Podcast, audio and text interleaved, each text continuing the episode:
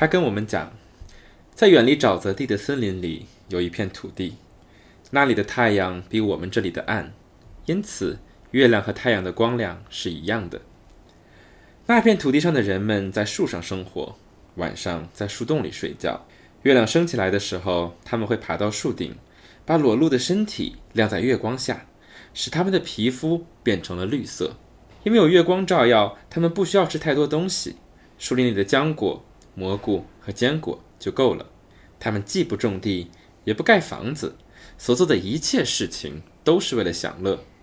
如果他们想要干什么，就聚到一棵树上开会。有了结果后，就去执行。如果谁不想干了，大家也就由着他去，反正他早晚会回来。如果谁和谁相爱了，就共度一段时光；如果谁不爱了，就离开，再去爱别人。这就是他们生育繁衍的方式。孩子出生后，所有人都是他们的父母，所有人都愿意抚养他们。有时候，当他们爬上那棵最高的树，他们能模模糊糊看到我们的世界，看到被烧毁的村庄冒出的烟，闻到尸体焚烧后刺鼻的气味。那时，他们就会迅速躲到树林里，不想让这样的景象污浊了眼睛，也不想让这样的气味污浊了鼻子。我们的世界光怪陆离，让他们嫌弃又恶心。他们觉得这是海市蜃楼。因为鞑靼人和俄国人从未侵犯过他们，在他们看来，我们是不真实的，是噩梦般的存在。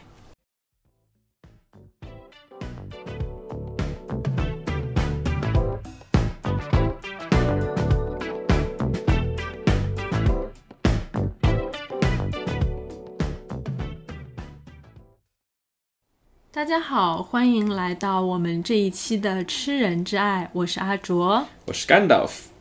哎，你刚才读的这一段让我突然想到柏拉图他之前写的《理想国》，就是他这里讲到。大家孩子出生之后，所有人都当他们的父母，共同去养育和繁殖他们的这种生活方式，就是所有的财产都是公有的，甚至是包括妻子和孩子，全部都是公有的这种生活制度。它其实特别像那个柏拉图里《理想国》里面写到的一些情节，还蛮有趣的。当然，我们看到就是柏拉图的世界里可没有那么多的这种森林里的这些稀奇古怪的事情。嗯。因为我们刚刚介绍这个版本的理想国，它并不是一个人类的理想国，它来自一本怪诞故事集里边一个奇妙的种族。所以这是一个怪诞的理想国吗？是一个怪诞的理想国。是的，我们那里的人可以光合作用，可以自由的去爱。当他们死了之后，他们会把同伴挂到树上，因为他们知道，他们每个人都是自然的一部分，所以他们会让自己的尸体被鸟兽吃掉，然后再次成为。这个他们赖以生存的森林的一部分，这样的一个故事来自诺贝尔奖获得者波兰作家奥尔加托卡尔丘克的怪诞故事集。当然，这里要跟大家郑重的道歉，在上一集的节目末尾，因为我的口误，把托卡尔丘克念成了托尔卡丘克。在事后，我私底下就被甘道夫疯狂的嘲笑了，他就一直在那边跟我说托尔卡丘克，托卡尔丘克，托尔卡丘克，托卡尔丘克，真的是丧心病狂的一个人。当然，不管我们念的是对是错，一点都没有减轻大家看书的热情。那这本书它在书店被抢购一空。呃，我在去试图买这本书的时候，当时书店只剩最后一本试读本，然后就把那本书拿回来，然后跟着几百个读者一起再重新翻了一下这本书。这难道不是你在为自己的自恋找理由吗？我们今天的故事的这个作者托尔卡丘克啊，托，我这段我要给你留下来，这段我要给你留下来。托卡尔丘克，托尔卡丘克，托卡尔丘克，托尔卡丘克，托卡尔丘克到底是什么？哎，好，呃。当然，刚刚提到过我们这一期的作者托卡尔丘克。我现在每读一次他的名字，我要用余光瞄一眼这本书的封面，把它读出来。我们节目很快就要形成这个托卡尔丘克 PTSD 了。嗯，OK，好的。呃，波兰文学史上他有着举足轻重的地位，因为他获得了多次的耐克奖。然后我当时一看这个 Nike Award 啊，多次的 Nike Award 获奖者，我说这个很神奇啊！这个然后还说这个耐克奖呢是波兰文学界的最高奖项。然后在想，这个这个运动鞋在波兰这么 这么的有名吗？然后后来我发现啊，其实这个 Nike 它是一个古希腊的一个神灵，那它这个神灵它象征着胜利。然后呢，在这个宙斯他去反抗古老的泰坦的时候，那这个神这个耐克啊，Nike 他是驾着战车的那个神。那所以说，这样的一个神灵在就成为了一个胜利的代表。那所以说，我们买耐克鞋的时候，其实是也是因为这样的一个名字啊，不是因为耐克赞助了他们的文学奖。你说我们讲了这么多，耐克会不会给我们提供赞助？并不会的，所以你看，就是国内在翻译这个文学奖的名字的时候，故意避开了耐克，然后把它翻译成了尼克奖。嗯嗯，呃，所以阿卓一开始在给我推荐这本书的时候，然后我其实刚刚想，啊，我们上一期刚刚讲过了这个呃安吉拉卡特的精怪故事集，然后今天我们又要看一整本的短篇小说。呃，然后会不会有一些审美的疲劳？那不论是对于各位观众朋友们来说，也对于我们自己来说。可是后来，当我在读这本书的第一个短篇故事的时候，我就有被它深深的打动，但是是和安吉拉·卡特一种完全不同的被打动的方式。或者从我自己的一个私人的品味上，我其实是更喜欢托尔卡丘克的，因为在上托卡尔丘克，嗯呃，然后从我个人的阅读品味来说，我是更偏好就是托卡尔丘克的，甚至因为我们在上一次的节目里面其实有讲过，就是说。安吉拉·卡特其实是一个发挥特别不稳定的选手，因为你读他的小说，基本上长篇小说你就会觉得很累，就因为他有过度的非常就是复杂和这种繁复的这种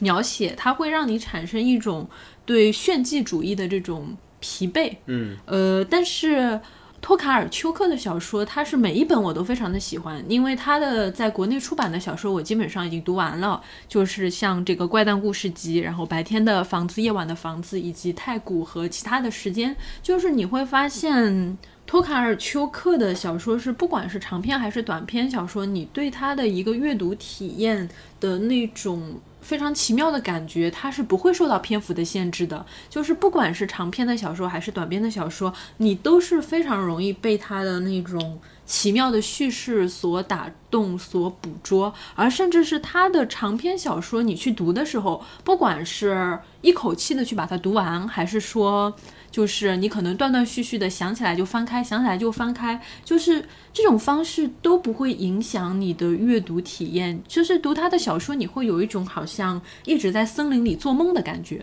嗯。而且他的特质和安吉拉·卡特也很不一样，因为可能后者可能更多的让我们感受到一种，呃，比如说它是精怪故事嘛，就是那种恐怖感，然后感觉是在对，就那种古堡里面，然后穿着非常就一种非常哥特萝莉式的这种女吸血鬼的感觉。对，就 就很很明显。可是我们在读托卡尔丘克的故事的时候，它里边虽然这本书它叫做怪诞故事集，对吧？就 Tales of Bizarre。然后，但是呢，它还是温情多一些。就是我最后虽然是看到一些奇奇怪怪的事情，可是我总能够找到一些能够打动我的点。就是相比于这个安吉拉·卡特这种暗黑哥特萝莉的这种形象，我会觉得托卡尔丘克他会更像是一种很浓郁的森林女巫的那种感觉。你会在他身上感受到那种很强烈的自然又神秘的那种。非常灵气的天才和想象力，就是他的那种打动人的方式是跟安吉拉·卡特完全不一样的。嗯，那我用这本书的第一个故事来举个例子。这本书的第一个故事特别特别的短，它只有三四页。那它讲的是一个人小的时候，他非常的害怕窗外的一个人影，然后他每次都非常惊恐的大叫。呃，然后这个时候呢？就是他的爸爸妈妈就来安慰他，可是那个人影一直都在那里，也无济于事。相反呢，是他的有一个姐姐，他的姐姐会给他讲很多恐怖的事情，什么狼人啊、吸血鬼啊这些鬼故事。然后他反而觉得，哎，有这些恐怖的事情可以想，我就不去想象那那个站在呃黑夜的黑漆漆的窗户前看着我的那个人影了。那所以说，他反而是从这种。我们可能平时会觉得让小孩子恐怖的故事当中找到了一种勇气。当然，这个人的形象还是在那里，他晚上还是会看到有个人盯着他，他还是会绝望的尖叫。啊，可是随着他的长大，慢慢的这个人也就消失了，直到他已经到了迟暮之年，成为了一个老人的时候，有一天晚上，他来到了自己家窗户的玻璃前，然后他忽然看到了在这个夜晚的玻璃上面自己的反光，他看到了自己。作为一个老人，拿着烟，抽着烟，然后在窗户里边反射出的倒影，他忽然意识到了小的时候，他所惧怕的那个人是谁，他所害怕的，恰恰就是到了他迟暮之年，度过了一生，然后回过来凝望着他的自己。所以这个故事对我来说非常的颤动，就是因为我自己的小的时候有着同样的经历。我小的时候，我害怕所有的表面。我觉得这个窗户外面和这个角色一样，有着一个黑漆漆的像人一样的生物。我觉得他在外面，我很害怕，所以我永远是背着窗户睡觉。然后呢，呃，我觉得这个床底下的缝下面总是有怪物，所以说我不敢把脚下床的时候放在地板上，所以我上床的时候都会在离。这个床第一米的地方，我从那里起跳，我跳到床上去，然后还怕墙，因为我觉得墙后面可能就是之前有一个那个电影嘛，叫呃什么什么街，然后有个人拿着那个呃非常像剪刀手一样，然后我觉得有那样的爪子会从墙上面穿过来，然后墙上面会开始流血，所以在我小的时候，我的房间里每一个表面都让我感到深深的恐惧。然后那个时候，我睡觉只能把被子裹得紧紧的，只留一个缝隙让鼻孔去呼吸，所以每天晚上我都把自己裹得满头大汗，就像是在蒸包子一样。然后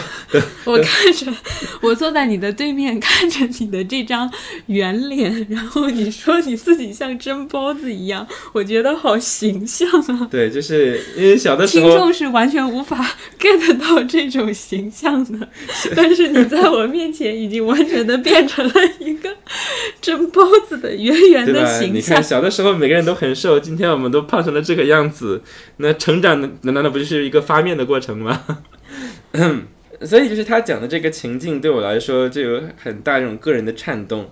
可是我很喜欢他给的结论。他给的结论不是说你所恐惧的是某一个未知的东西，相反，你所恐惧的是一个日复一日一直在那里凝视着你，然后它不会改变，你也什么都做不了的那样的一种存在。然后直到最后，你可能发现那个存在成为了你自己的时候。有的时候你可能觉得是一种欣慰，然后有的时候你可能会意识到，这才是我真正恐惧的东西。我可能会成为我所恐惧的东西。其实你刚才讲那么多，但是他这个故事的情节就那么两三页。对，我觉得这里其实是很有趣的，就是托卡尔丘克他非常神奇的地方是，他可以用非常简单的故事情节，就在那么一瞬间。把一些关于时间，然后关于人的存在，关于恐惧这样一些就是非常深重又非常永恒的命题，轻描淡写但非常深刻的就表现出来了。嗯，而且你会在那一瞬间，你就感觉你被击中了。嗯，其实这里边的每一个故事，我们都可以用一两句话去总结出来，但是它它的这种文字的力量足够让我们去思考。那么另外一个就是说，我刚刚讲为什么也要以这个故事为开头，是因为他和这个托卡尔丘克本人他的创作的背景是有非常深的关系的，因为他在这个他的演讲当中讲了这样的一个故事：小的时候，他有一个他妈妈的照片，在那一张照片里边，他的妈妈看起来非常的悲伤，然后他就问他的妈妈说：“妈妈，你在这张照片里边为什么这样的悲伤？”他妈妈说。因为我想念你，可是那个时候他还没有出生。然后他说：“你怎么可能想念我呢？我还没有出生。”因为他知道思念是一种因为失去带来的东西。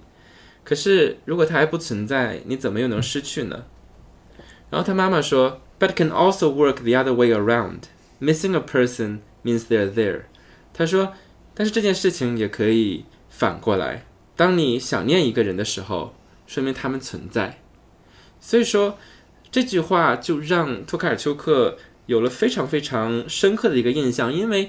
他妈妈的这一句简单的话，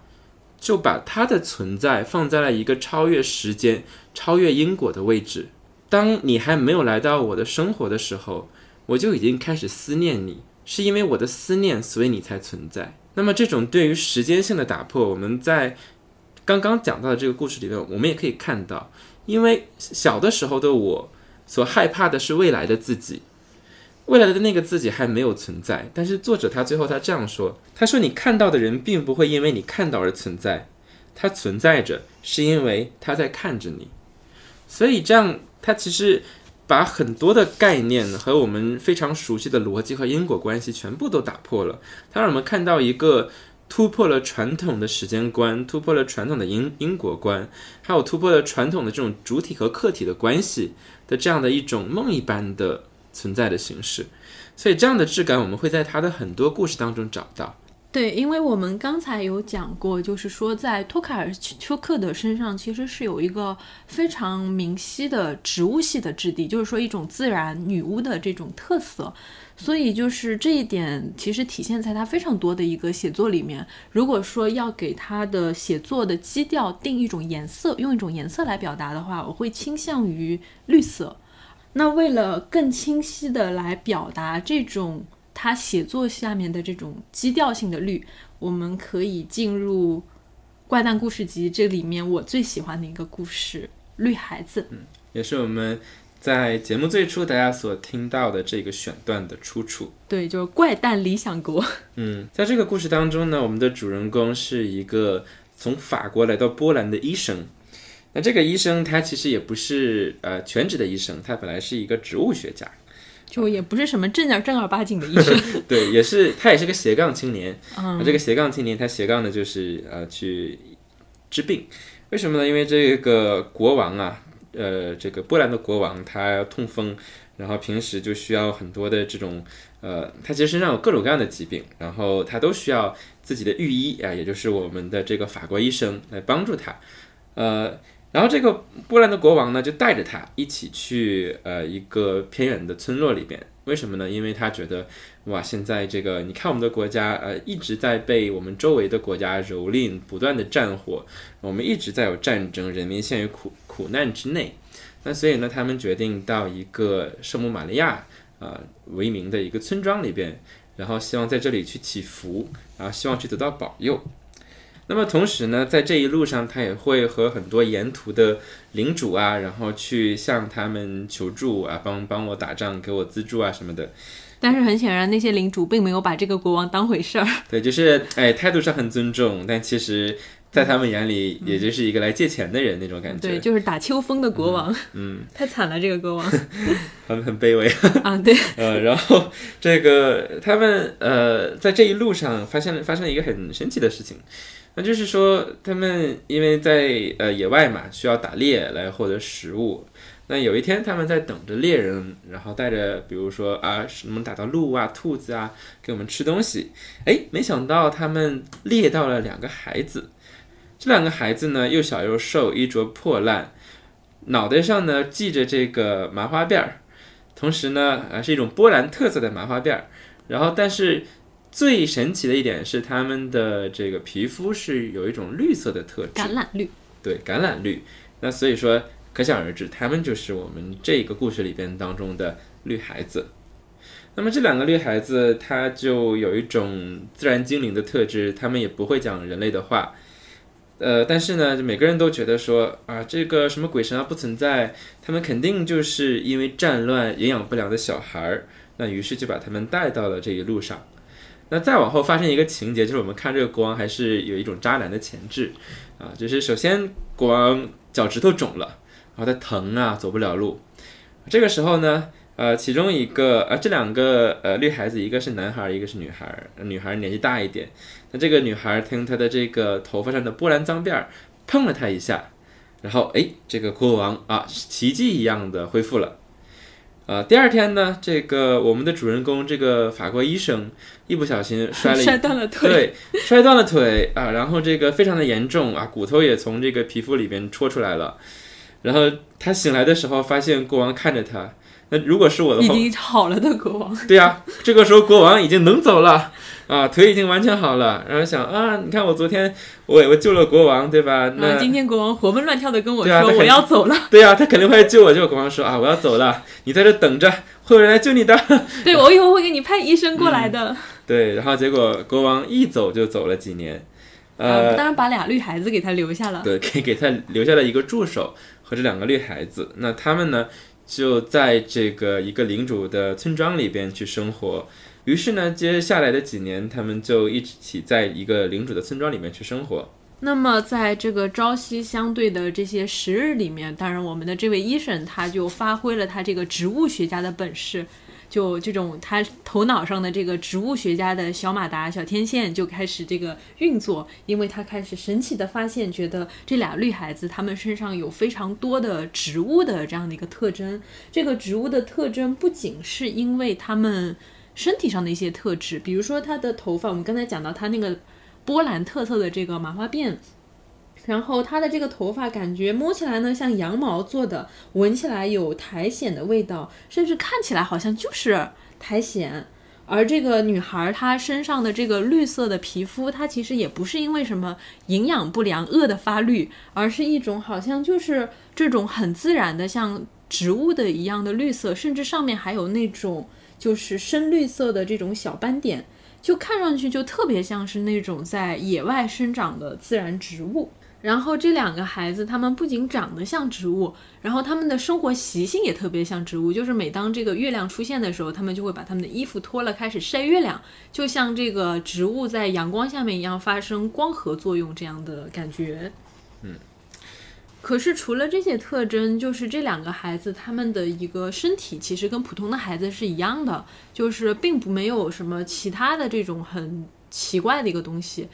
所以人们依然把这两个孩子当成这种森林里面奇奇怪怪的正常孩子来对待，直到有一天，因为我们知道，就是他们想要把这个野蛮人的这两个孩子去进行这样宗教的仪式，去给他们受洗，结果没有想到，在这个教堂受洗之后，这两个绿孩子中的男孩，就那个弟弟，他突然就生病了。就感觉他好像胆子很小，就因为受洗的这个行为，他受到了惊吓，然后突然就死了。那个时候，就大家全都觉得这俩孩子不对，因为这个时间就非常的巧，就是说你刚在这个基督教这样的一个受洗仪式之后你就死了，那说明你肯定是某种异教的东西，你可能是异端的某种东西。不然的话，谁会被这种洗礼的时候的这种具有圣水性质的东西给杀死呢？嗯，对。然后这个时候，我们也看到我们的主人公有个非常奇怪的特点，因为我们知道他是一个科学家。那当这两个孩子还只是两个像动物一样的孩子的时候，他有着非常浓厚的兴趣，他想要去研究他们，他希望能够对他们了解的更深。可是当他想要再深入的去研究这个男孩的尸体的时候，他发现这孩子的尸体就不见了，就很神秘的就失踪了。之后呢，就只剩下这位姐姐一个一个人，呃，但是大家发现一件很神奇的事情，就是这个姐姐会说话。然后大家想，哎，你之前怎么不说话呀？这个姐姐说，也没有人问我呀，就是就因为大家都没有把他们当成一个正常的人类的小孩看，所以没有人和他们交流。但其实他会讲话，因为刚刚讲到说这个主人公奇怪的地方，就是那当他们还是很像动物的时候。那这位科学家很愿意去研究他们，可是当这位姐姐能够讲话，能够像人一样和人交流的时候，她就不再去见这位孩子，她就不再去直接和他交流。然后呢，因为这个呃小朋友他忽然能够讲话了，所以在这个领主的呃地盘上面，然后所有的这种贵族啊、侍女呀、侍从啊，然后都会去跟他聊天，听他讲故事，听他讲他的家乡。呃，然后我们呃一开始的时候讲到那些神奇的呃故事，也都是来自于他的故乡。那他作为一个绿孩子，然后他讲述了他的故事是什么样子的。当然，我们的主人公也听到了这些故事，可是这些故事全都是他是由他的侍从传给他的，他从来都没有想要过去直接去和这个能够像人一样沟通的小女孩去沟通。他心里想的只有一件事情，就是。丢下我的国王什么时候回来接我呀？这件事情他惦记了好好久，他一直想这件事情。因为在他看来，这个世界的中心就是就是巴黎，那这个国家的中心就是华沙，就是华沙，就是波兰，就是国王的宫殿。那一开始的时候，他作为一个法国人，然后他想，哦，波兰这里好破啊，我想回到这个我的家乡，世界的中心巴黎去。然后等他被丢在这个农场啊、或者这个庄园这么久的时候，他想，哦，其实那个宫殿也不错啦。他想要回到在他看来这个人类社会的中心，他想回到在他看来一个正常的社会生活当中去，因为在他看来，他所处的所有的这些生活的环境都是边缘化的，都是很不真实的，都是暂时的。他觉得他最后一定要回到那样的一个环境当中去。对，所以就是在这个小女孩的这个故事里面，她虽然觉得很奇怪，但是这些东西其实绿孩子的故事也好，它其实只是像这个森林的一个部分，让她在这种日复一日的这种蛮荒之地产生这种厌倦感，然后一边思念着他的国王，思念着这个人类社会的中心，思念这种文明的生活。然而没有注意到他身边的一切已经悄然发生改变了。比如说，那个不停在跟他转述故事的那个侍从，他其实在心里已经偷偷的可能说对这个绿孩子产生了迷恋的情绪。就是我们很难说他可能爱上了这个绿孩子，与其说他是爱上了这个女孩，倒不如说是被这个绿孩子身上所散发的那种来自于森林和自然的非常神秘的那种气质所攫取了。好像他就是像着了魔一样的，他的一个身心都被这种你说不清的这种东西给迷惑住了。但是这个医生他其实那个时候一心沉迷，就是对于这种理性和文明世世界的思念，完全没有注意到周围的一切正在发生变化。而有一天，他终于接到了这个国王的来信，就是他终于等啊等啊等啊等，这个国王的使者终于来到了庄园，他给他带来了马车、士兵，还有国王给他的信，然后还有什么新衣服，还有酒，就是他被这些东西就是给激动的这个痛哭流涕，然后欢呼雀跃，因为过几天之后他们就要怎么样？重新就要离开这个乡下旮旯，回到这个文明的世界。他说回，他说回到世界，因为就是对他来说，这个医生他已经受够了这个树林和沼泽，然后他受够了这些腐烂的叶子、苍蝇、蜘蛛、虫子、青蛙，还有各种甲虫，然后包括这个森林里面散发着的湿气、淤泥，还有这种甚至是绿色植物的气味，都让他觉得非常的讨厌。可是当他回过神的时候，他发现。这个农庄里所有的年轻人，包括他的那个年轻的侍从，全部已经就突然就消失了，就一夜之间好像就被这个绿孩子给拐走了，没有人知道这些人去了哪里。但是我们看到这个医生呢，他终究比这个国王有情有义那么一点。这个年轻人陪了他那么久，他还是想把他带回到那个文明世界的，所以他就在原地等了他三天。我觉得比这个国王还是稍微有情有义那么一点的。但是等了三天之后，这个年轻人和这个农庄里的那些孩子们就是依然没有回来，所以他就给他留了一封信，说如果你回来，不管我我在哪儿，你最好都来找我。然后他又走掉了。当然，在故事的最后的时候，还有一个非常惊悚的细节，就是那些去找孩子的成年人，就农庄里的那些人，他在森林里面找啊找啊找，最后发现了这个之前消失的那个男孩的尸体，他被高高的挂在树上，发现这个尸体就是现在也被鸟吃的差不多，就是这样的一个。身体的残渣，只能靠他身上的这个残存的布料辨认出这个面目全非的这个尸骸，他就是那个男孩子。嗯，因为我们刚刚在节目开头的时候有一点点介绍过，就是在这些绿孩子的国度呢，当他们死了之后，是用这样的一种方法去和大自然，呃，回归到大自然里边。呃，在这里边，其实我们，呃。为什么会把它视为一种理想国，或者是在作者眼中的一种理想国？是因为这些绿孩子为我们提供了一种和我们对待自然完全不同的一种一种社会的形式。在他们那里，绿孩子的生活和自然并没有一个明显的边界或者是割裂，他们的所有的生活都和大自然是一个非常有机的一部分。因为他们是通过光合作用，那所以说他们并不需要去捕猎，那么他们和动物就自然的成为了好朋友。他们会和动物讲话，然后并因此呢获得了智慧。同时呢，呃，如果他们觉得自己很冷的话，等等到冬天来的时候，他们就会人贴着人挤到一个树洞里边，相互取暖，然后一起去冬眠。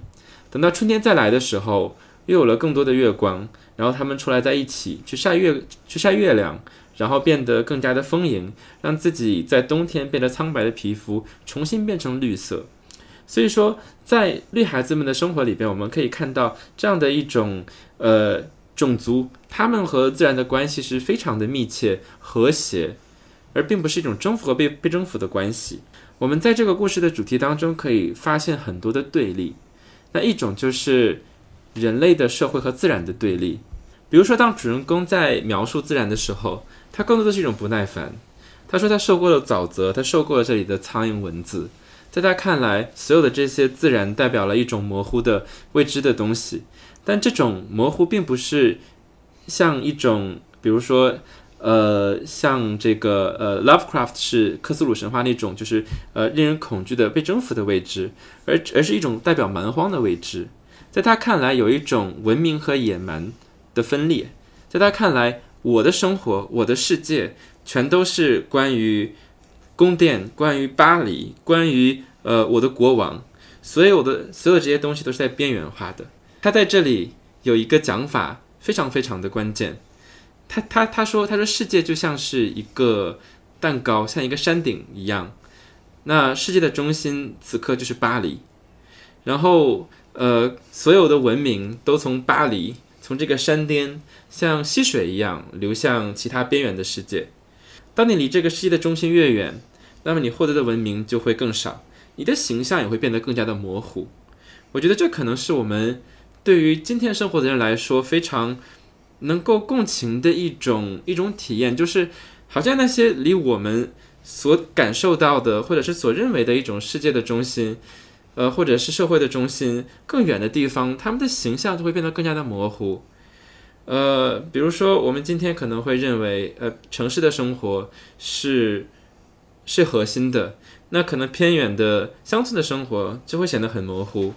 如果我们认为西方是核心的，那么那些遥远的东方，然后或者是非洲。这些人的生活就会变得模糊，而且这里很有意思的一点是，就是这个主人公的身份，他有两个身份，一个是医生，然后另外一个是植物学家或者说是科学家。我们会发现，就是这两种身份，它其实都代表着一种人可以凭借着知识和理性去分析和控制自然的这种。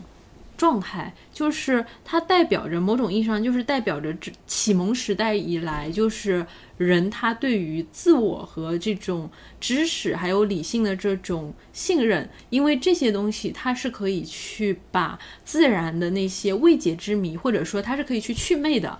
他们可以解释我们生活中的一切事物，就是它没有这个世界上没有什么，就是说没有办法用科学来解释的。所以就是在这个他发现绿孩子的这个过程中，他每一次就是。当这些绿孩子向他展示不可思议的这个事情的时候，他其实永远都是采取视而不见的态度。比如说，我们刚才讲到那个绿孩子里面的这个弟弟，他因为经过了这个基督教他这个洗礼的仪式，突然就死掉了。其实这是一个非常具有这个。宗教意味的这个一个情节，但是他不信，他觉得肯定是这孩子身上出现了一些病理性的事情，他就要通过一些就是医学上的这种手段，他要去研究这个孩子的身体，以及包括这个女孩儿，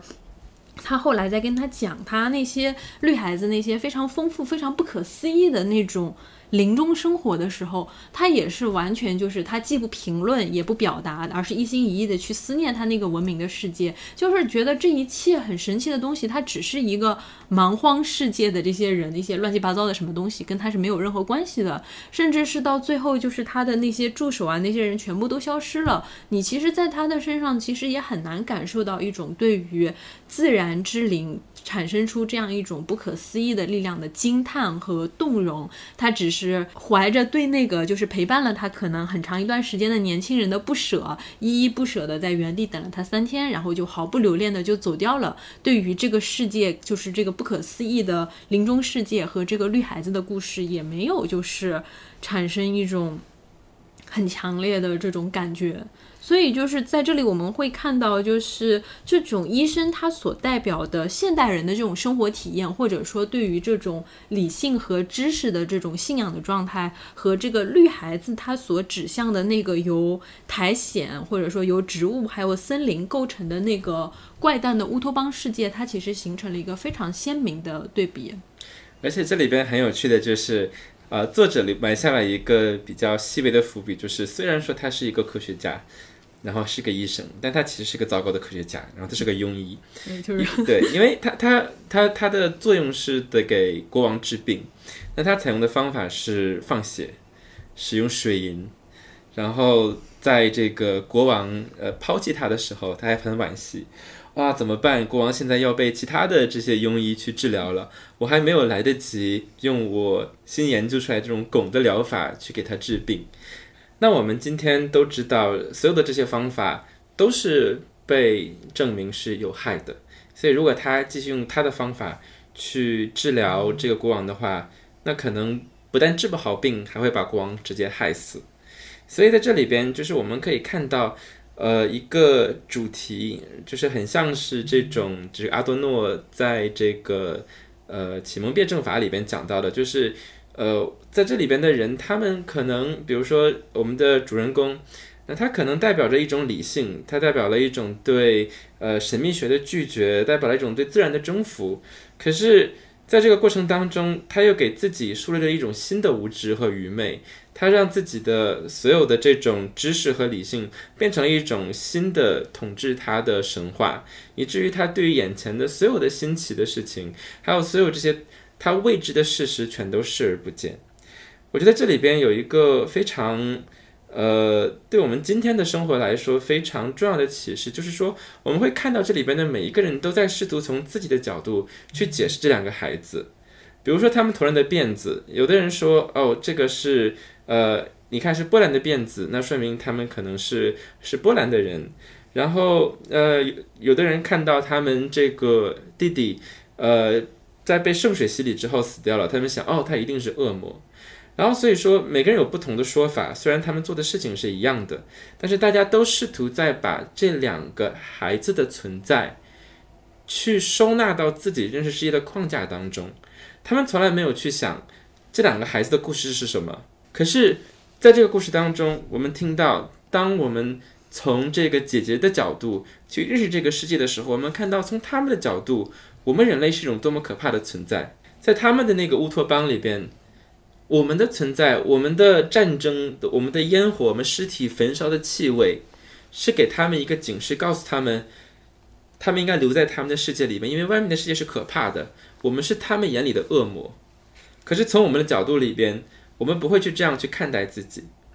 所以我觉得在这里边可能。最最可怕的一个事情就是说，我们今天每个人可能都带着这样的一种中心去看待世界，然后有的人是以巴黎为中心，有的人以罗马为中心，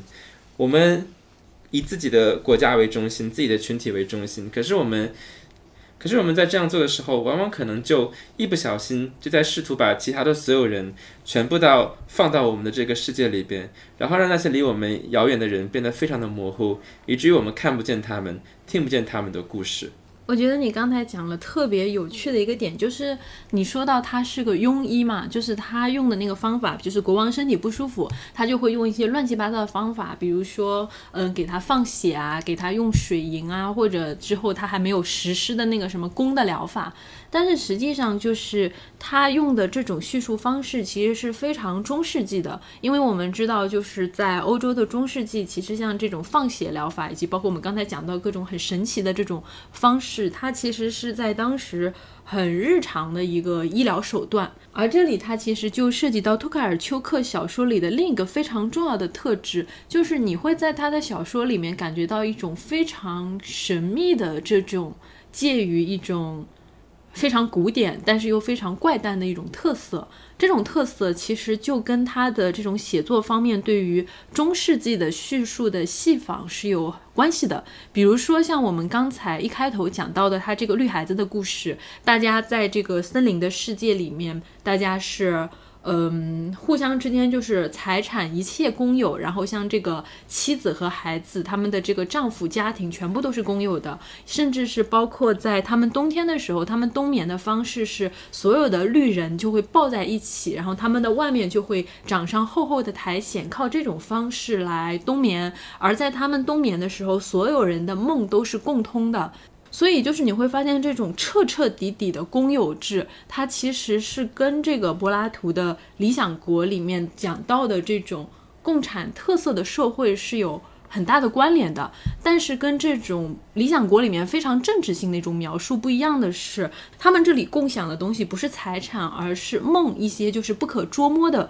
非常神奇的一个东西。所以我们会看到他在这样的一个写作方式里面，他既会借鉴到一些非常古典的。尤其是，当然，这个我们知道，柏拉图他这个是古希腊时期的哲学。那么，然后他另外一方面，他的这个写作又会突然剑走偏锋，一下子就回归到这种非常森林，然后非常怪诞的这种方式。那我们再举一个例子，就是这个国王，因为在这个绿孩子的故事里面，其实有一个很神奇的特点是，我们会发现这个国王他生病，他之前他身上有各种各样的病，又有痛风啊，又有什么，而且他这里讲了一句话，就是说。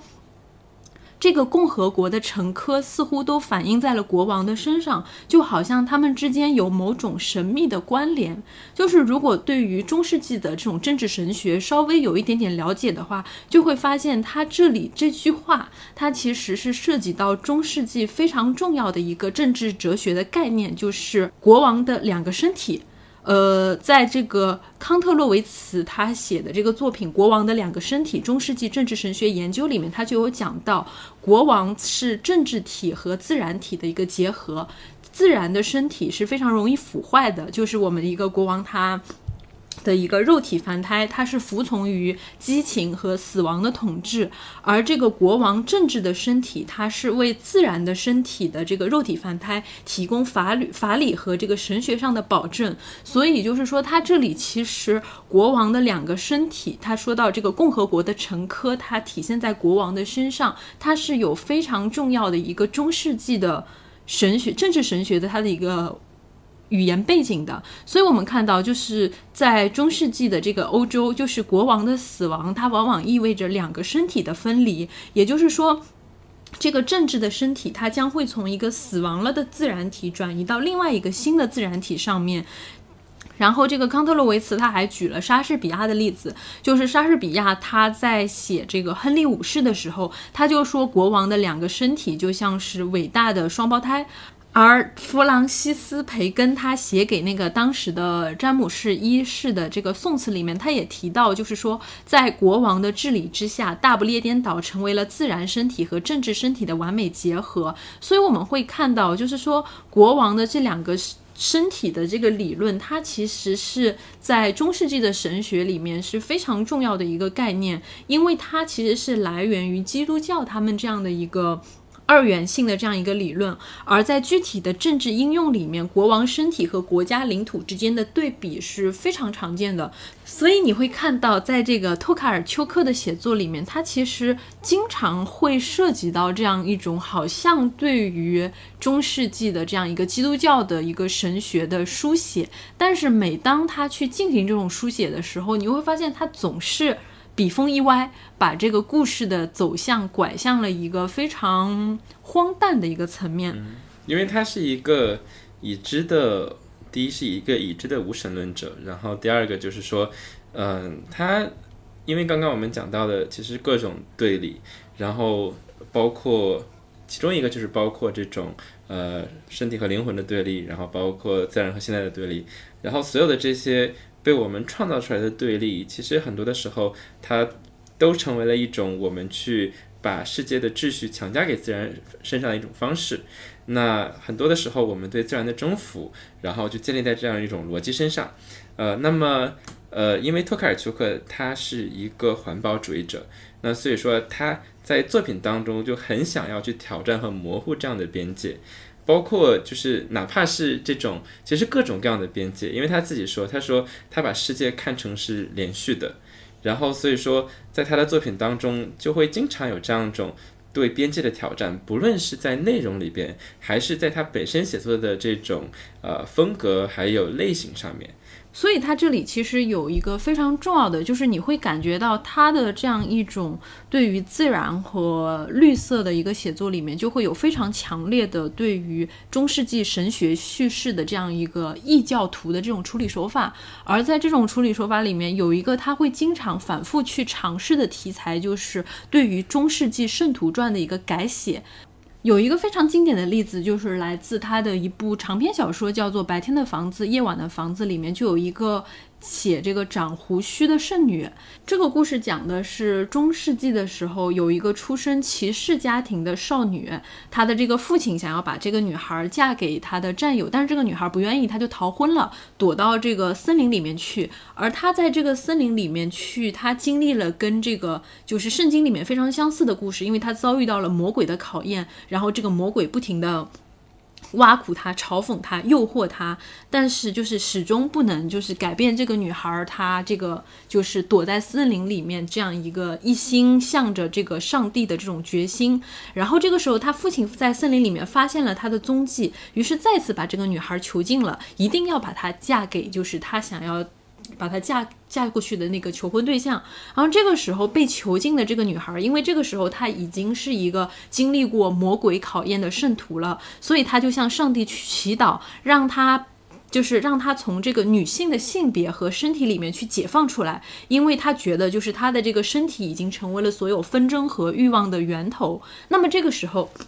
上帝响应了她的这个。祈祷，但是上帝是怎么响应他的祈祷呢？因为他的这个祈祷的话是说，让他从女性的性别和身体里解放出来。于是，当他去向上帝祈祷的时候，上帝让他的脸上开始长出胡须。然后，这个女孩她就说，这是上帝对她的安排，为了让她解脱。于是，上帝把她自己的面孔。就是交给了这个女孩，然后最后这个坚贞不屈的脸上长着上帝的胡子的这个圣女被自己的父亲乱刀捅死，摆成了十字，钉在这个天花板的这个方木上，就像是一块十字上。然后他父亲说：“既然你心中有上帝，那就让你也像上帝一样死去。”就是这是之前提到的一个圣徒传的故事。但是更绝的是，这个长胡须的圣女的这个故事，她是谁写的呢？她在这个长篇小说里面后面她又给出了一个答案，说这个圣徒传的故事呢，它是来自于一个年轻的修士。这个年轻的修士他是一个什么样的人呢？这是一个非常非常喜欢。女人的修饰，但是他喜欢这个女人，不是因为他心中有情欲，而是因为他发自内心的爱这些女人，他想要成为一个女人，他渴望成为一个女人，然后，所以就是说，这个长出胡子的这个圣女的故事，深深的。吸引了他，因为在他看来，就是这个长着胡须的女性是多么的神圣，然后多么的伟大，又多么的神秘。但是他完成了这部《圣女传》之后，这个主教他拒绝传播这部《圣女传》，因为他认为，就是说这个作品它其实违背了上帝的一个教旨，因为长胡子的这个圣女是非常荒谬的一件事情。结果就是这个。他的就是这个传授他这个圣女传向向外传播的这个，嗯，希望破灭了的这个修士，他非常的失落，然后他走向了妓女的怀抱，然后在跟妓女这个声色犬马的生活里面，他终于解放了自己的心性，他开始换上了女性的连衣裙，梳起了女人的头发，然后带着这本长胡须的圣女传，就是离开了这座城市。所以，就是你会发现在这个故事里面，某种意义上你会发现一种非常神圣的这种很神秘的这种气质。但是你仔细一读，会发现这个托卡尔丘克他把整个宗教性的这个故事变得非常的荒诞。这个一心向善的圣女，她脸上长出了上帝的胡须，长出了上帝的面孔。而完成这个故事的作者是一个想要成为女性，然后和妓女厮混，最终把自己变成了一个女人的这种修士。这个例子非常有趣，因为白天的房子、夜晚的房子，它其实也非常集中的体现了我们在今天的这本书里边会反复出现的一些主题，那就是像刚刚提到的，就是托卡尔丘克他对一种简单的对立、简单一种中心和边缘化的叙事的一种拒绝，因为在白天的房子和夜晚的房子当中呢，它也是聚焦在一个小虫的故事当中。那么有些学者就是认为这个和当时他写作的背景有关系。呃，因为不论是对于和二战的历史，还是在苏联的历史，那么波兰作为一个国家，它很长一段时间里边也是经受着一种被中心化的历史叙述所定义的这样的一种过程。那所以说，那么在一些学者看来，这样的一些，不论是像他自己，还是一些其他的像乌克兰的作家，他们的作品其实都是在通过这种以地域、以这个土地本身为核心的这样一种叙事，去重新建立呃一种当地人民自己的主体性。我们在讲自己的故事，而去反对一种中心化的叙事，这和我们之前讲的这种以巴黎为中心的观点是截然相反的。那另外一个主题就是我们可以看到这种对于呃非常明确的边界的反对。那另外一种就是我们可以看到一种对非常明确的边界的挑战。那比如说刚才阿卓讲到，那一个女人她长了胡子，对吧？那她究竟是男人还是女人？因为托卡尔丘克他说，我们今天的时代，我们每个人都不只有一个身份，我们每个人都有好多好多的身份，但是可能我们还不熟悉去拥抱这种身份的多元性。那所以他所做的就是这样一种去呃一种极强的流动性去挑战这样一种非常单一和刻板的叙事。呃，刚刚我们讲到的这个圣徒的主题，在我们今这本小说里边呢，还有另外一个故事也得到了其中的体现，那就是这个叫做《万圣山》这个小说。那这本短篇小说非常有趣的地方，就是在于它虽然是关于圣徒的，但是它故事的背景是不远的未来。所以说我们在读这个的故事的时候，其实你有会一种同时既是科幻，然后又是历史，又是探秘的这样一种感觉。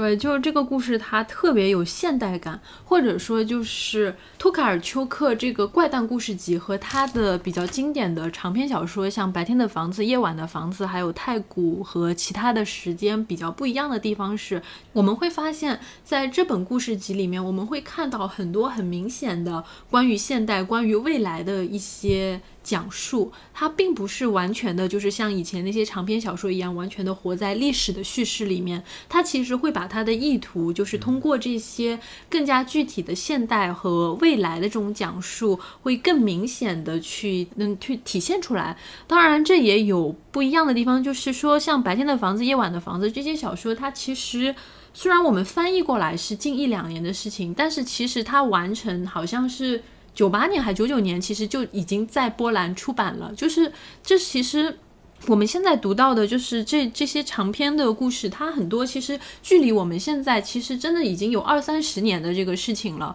所以就是我们会注意到，就是我们其实在读就是。托卡尔丘克的这个长篇小说的时候，不要有一种带着一种很全新的这种视角，好像这是一篇新鲜出炉的故事。其实我们这本书是新的，但是这个故事是旧的。对，就或者说来自于过去的。所以当然，这种时间的差距，我觉得也是一种托卡尔丘克的一个特色，就是时间的错乱和这种存在的这种迷失感。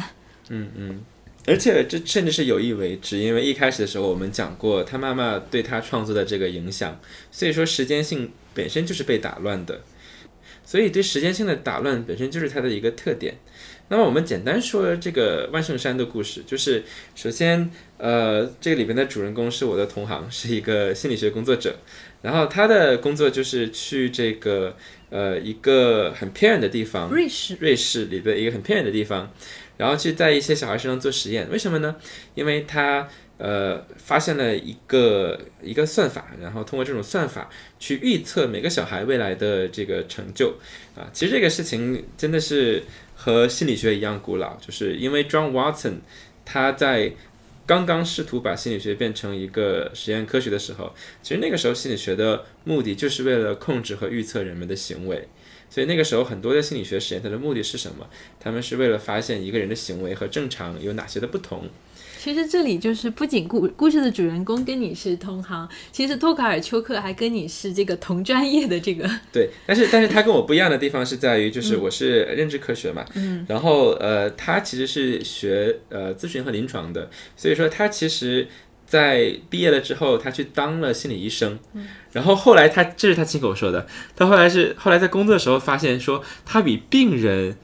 还难受，然后所以说他说哦，我怎么比病人还不正常？然后所以说他他觉得我不能再做这个了，他就开始去去写诗，发表他的小说。嗯然后就是刚才我们讲到的，就是这个故事里非常现代的一个维度，就是一个科研工作者，他受到邀请去一个偏远的像这个地方去给青少年的孩子做关于他们就是未来人格发展的一个测试。然后在这个在这个支线的同时，他发现自己住着的一个地方是山间的一个非常古老的修道院，而这个修道院的修女们始终保持着一些，就是你会感到啊，也是能感受到很强烈的这种中世纪的这种仪式感的那种生活方式。他们会过着那种非常古板、非常刻板又充满着那种宗教仪式的这种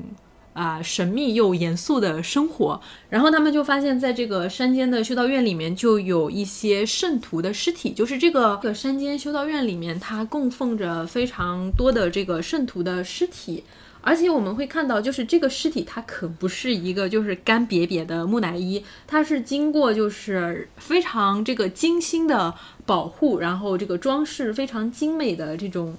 就是你会感觉到，就是有一种让人有种非常繁复的这种，反正这种装饰的感觉。比如说他的什么说什么，他的眼窝里面还嵌着这种漂亮的这种矿石，然后他的头骨上织着一顶就是非常精致的这种什么装饰帽。然后他的这个什么身上还穿着一件十八世纪非常充满装饰的这种古老的长袍啊，它的这个长袍上面的图案是如何如何的美，然后它的这个袖口装饰着怎么样的蕾丝花边，而它那个像爪子一样干的像爪子一样的手还戴着那种非常精致的蕾丝手套，甚至是它的那个拖鞋上面都还装饰着软矿石，就是你就可以想象，就是那种干瘪瘪的、非常可怕的干尸，外面就闪着不灵不灵的这种用这种东西装饰着。对，所以其实读到这里，你会有一种在看一个科幻版的《玫瑰之名》的感觉。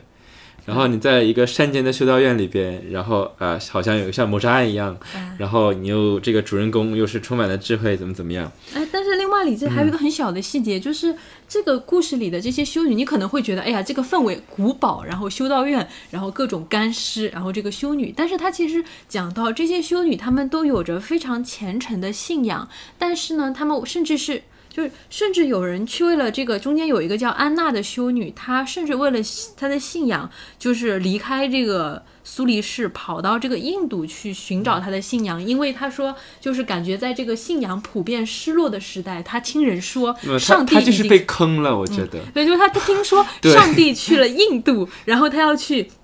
印度寻找那个有着虔诚信仰的人，对，然后他就远渡重洋去了就是。很明显是在敷衍他，对就是他想在敷衍他。他说啊，你们就是说你别信了，上帝都去印度了，哎对对然后他就信了，说啊，我要去印度去找修女。对对他就被对，然后所以这里就很神奇，所以这里其实是有三条故事的线。就第一条故事线是那个科研工作者受邀来去给那些很神奇的就收集起来的那些天才儿童，看起来比较像天才儿童的天才儿童，就是去做未来测试。呃，人格发展测试。然后第二条线是他住的那个旅店，就是山间修道院里面有一些非常多的这个圣徒的干尸。然后第三条一个小小的支线就是虔诚的修女，她远渡重洋去印印度寻找信仰。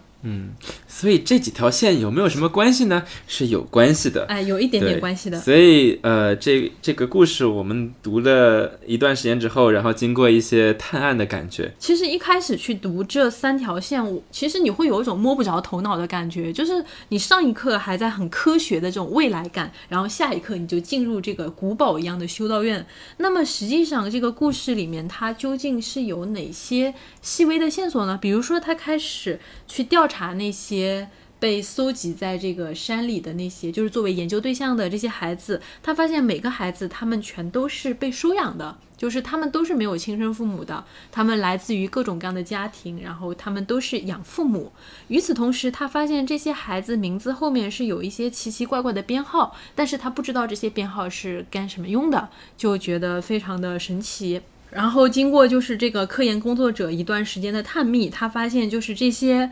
青年孩子他们的这个名字后面的编号，实际上对应的是那些就是修道院里的圣徒尸这些尸体的这个名字。然后他发现一个非常恐怖的现实，就是说这些人他们实际上是想去克隆这些圣徒，让这些圣徒就是重新出现在这个人世间。就是这个故事其实就是《侏罗纪公园》的圣徒版。侏罗纪公园就是克隆对，人家从恐龙蛋里边提取出，然后这个是呃，他们试图从这个圣徒的尸体当中提取出一串信息，然后但是这里还有一个非常荒谬的事情是，就是说这些圣徒他真的是圣徒吗？我们会发现，就是他这个故事暴露的一个现实是，这些圣徒全都是被包装出来的。就是我们看到每一个圣徒他的这个尸体，其实一开始都是从哪里哪里，就是随随便便的，可能战争的遗骸里面就是挖出来的不知名的人的身尸体。然后呢，这些修道院里面的人就把他们当成某种东西去。呃，相处去供奉，然后把他们清理干净，穿上华贵的衣服，然后给他们编织各种神奇的圣徒的故事，然后把他们这些神奇的故事就是绘声绘色的写好，发布在网上。然后这是一个圣徒叉叉叉，他的故事是如何如何的神圣，这个是圣徒叉叉叉，他的故事又是怎么样怎么样的。然后接着就是世界各地的修道院，他就会就是开始来跟他们订购这些圣徒，然后把这些尸体迎回到他们的修道院去，这个就是去供奉，对，就是有一种我们现在市场的一些乱象的感觉，比如说就非常的反复。对，假如说有的人说喜欢什么时候什么清朝的什么时候的古董就流行了，然后忽然间你会发现市面上忽然出来了大批清朝的古董，然后可能哎，这可能这一家人不可能有这么多碗，但是 somehow 你能在市面上淘到很多同一个某个清朝贵族的碗。那同样的就是。大家一听说，哎，现在我们可以要尸体，然后向尸体祈福，忽然间出现大量的尸体，然后这里边还讲到说他们的故事会被量产，会你发现每隔几年写写手专业写手，对，就是专业的文案的写手，就对是对，就是哎，这个这个圣徒的悲惨的故事，过几年会重复一次这样子。对，然后但是我们会看见这么荒谬的事情，它前面又有一个很科幻的维度，就是我们看到那群神奇的孩子，他们是这个是为了，就是他们创造出来，就是为了。去克隆这些圣徒，他们将会成为这个新时代的圣徒。就这个故事就非常的荒谬。那么当然，故事最后怎么样，其实作者也没有交代，只是隐隐的我们看到故事的第三条线，就是那个去印度寻找信仰的那个修女，她回来了。然后回来之后，她只说：“哎呀，那是一个什么样的一个像。”就是非常混乱、非常肮脏的世界，然后那个世界你会感觉到，就是人就像蝼蚁一样，然后在那个世界里面非常忙乱、非常非常虚无，然后非常肮脏，对，非常穷，然后就是你能想象的社会一切的底层，你都会在那个地方看到，哪里有什么信仰，全部就是个骗局。就是你会发现这个故事，它其实通过这三个故事维度，它再一次用一种非常科幻，然后又非常这种。历史的这种方式，把这个《圣徒传》给讲了一遍，而且又是一次非常神奇而充满讽刺的这个翻转。嗯，那么这本书里面还有另外一个主题，相信感兴趣的朋友们也会觉得非常的有趣，就是呃，你会发现在这本书里的故事当中，经常有一些这种也不能叫做末日，但是当那个未来的世界可能会出现某些的危机，然后在这个时候你会发现在这里边。呃，世界的危机往往和环境有关系。我们可以看到，比如说在最后一个故事当中，那个时候是产生了一种细菌，然后世界的所有的塑料全部被降解了。啊，这个首先我们听起来就很荒诞。这个时候我们必须要依赖其他的材质，然后世界进入陷入一种慌乱慌乱。因为所有的塑料都不存在了，就是我们可以想象的，就是你生活中的塑料用品，它全部都就不仅就就变得感觉像餐巾纸一样了。嗯，对。然后大家需要依赖钢铁，而钢铁又会生锈。那再就是呢，你会发现在这样的故事里当中，那往往女性她这些角色也是会受到压迫。比如说，在同样的一个故事当中，我们会看到，呃，可能呃。这个主人公他的技巧传男不传女，然后呃这里边的女性在家里边的责任就是给他做好东西，然后这个呃男主人公下班之后就去吃，所以我们可能会觉得，哎，这个是两个常见的主题，一个是对环境的忧虑，然后一个是对性别问题的思考，呃，可是我相信对于托卡尔丘克来说，这些共同出现的问题是他有意为之的。因为托卡尔丘克他曾经有一本书叫做《离过王者的尸骨》，这本书里面讲了这样的一个故事，就是在一个村庄当中，然后里边的女性她们被男性非常粗暴的虐待，然后同时呢，大自然里边有很多动物就去向猎人们复仇，然后于是就死了很多人。那所以这本书出来之后就被很多人批评说啊，你这个一个是呃女权，然后再就是。他们叫 eco-terrorism，就是一种生态恐怖主义。那可是我觉得应该更准确的一种说法，应该是把这种呃主题叫做一种生态女权主义。就是托卡尔丘克他想提醒我们的是，我们作为人类去征服大自然，去剥削大自然里边的生物，它它的资源，它背后的逻辑和我们去压迫女性的逻辑是一样的。那这样的思想其实有很多的学者讨论过，比如说有一个叫做 Ariel Sally 的学者讲了一句，我认为一个呃是一非常有启发的一句话。他说：“我们今天看到的各种生态的危机，然后还有各种的性别不平等，它都是一种以欧洲为中心的，然后资本主义式的和父权制的文化的必然的结果。因为在这样的一种文化当中，我们往往是把自然女性化。”然后用男性压迫女性的逻辑去征服自然，同时我们也在做相反的一件事情，我们也把也在把女性自然化，然后我们用去征服自然，去从大自然当中去索取资源的逻辑去征服女性。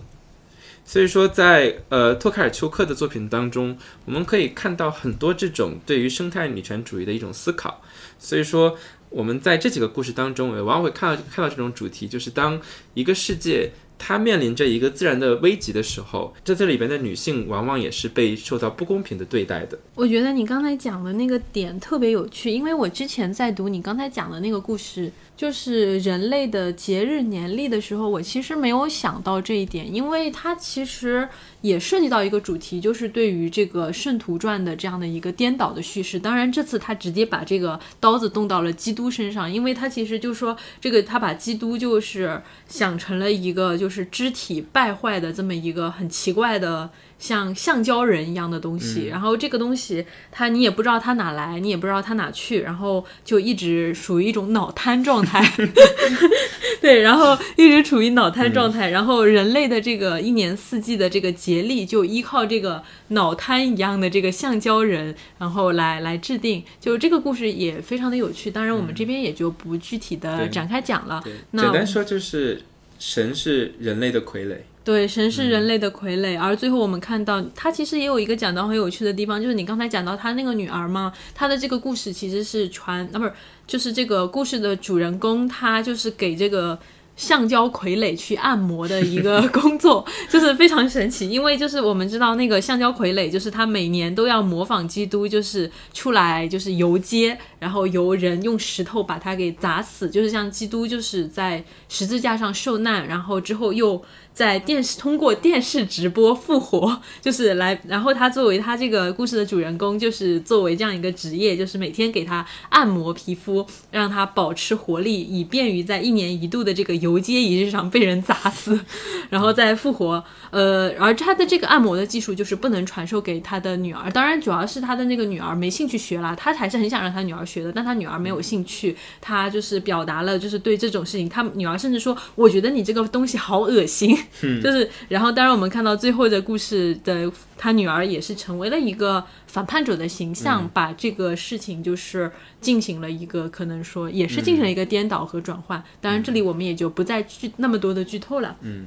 那么节目的最后，我们回到这本书的名字上。这本书的名字，呃，它并不完全是波兰语，它这个怪诞来自于法语的 bizarre，那它就是一个怪诞的，甚至有些荒唐的事情。可是，其实今天我们讲了这么多故事，我们会看到，它背后的事实事情都跟我们社会当中很多我们去建构我们生活的规则，我们理解世界的方式是很相像的。所以我觉得这本书它一方面很有趣，另一方面它可能非常尖刻的在揭示着我们被一些很荒唐的规则统治着。可是面对这样的情况，我们要怎样去做？毕竟作者也说，可能最恐怖的事情就是你在年复一年、日复一日的面对一个事情，可是你又没有办法改变它。或许面对这样的情况，托卡尔丘克给我们的一个提示，可能就是，或许我们首先要跳出自己的那个圆圈，那个中间。清晰，然后边缘模糊的这样的一种去理解世界的方式，我们可能有的时候要去多认识一些绿孩子，多听一听其他人的故事，听一听远方的国家、远方的种族、远方的人们从他们的从他们的视角讲述的故事是什么样子的，在他们的眼中的我们又是什么样子的？或许通过这样一种方式，至少我们不会只被同样的一种单一的叙事所支支配，至少我们可以有很多很多不同的故事被讲述，然后我们可以一起共同的构成一个对于我们所生活的世界的故事。所以，其实不同的读者，他在这个托卡尔丘克的小说里的，他获得的这种阅读体验的层次感是不一样的。就是有的人他可以纯粹的从里面看到，就是这种非常植物系的这种，或者说生态主义的这样的一个特色，生态自然，然后这种神秘的这种感觉。当然，如果说我们能够去破解它中间非常多的一种。宗教性的，然后这种文化性的符码，它的这个你可能会更多的去了解它背后的这样的一个政治神学以及这种呃文本阐释的这样一个丰富性。就是你不管是一个怎么样的读者，你从中都其实都会感受到不同的这种内涵，而这种其实真的会非常的吸引人，以及包括就是在这里，我们还是除了像这个。怪诞故事集，我们也非常推荐大家去读，就是托卡尔丘克的其他作品。我个人的体验是，其实读短篇小说，它其实还不太过瘾。真的是，你如果能够沉浸式的去阅读它的长篇的小说，真的会有一种你跟着托卡尔丘克一起去梦游，一起去陷入各种各样的丛林深处的冒险的这样的一个故事。那或许有一天我们会和大家一起踏上这样的一段冒险。非常感谢大家来到我们的节目，期待着下次和大家再见。那么在走之前，我们也首先要感谢呃在爱发电平台上支持我们的朋友们。如果大家喜欢我们的节目，欢迎在爱发电平台上为我们提供支持。感谢大家，我们下期再见。再见。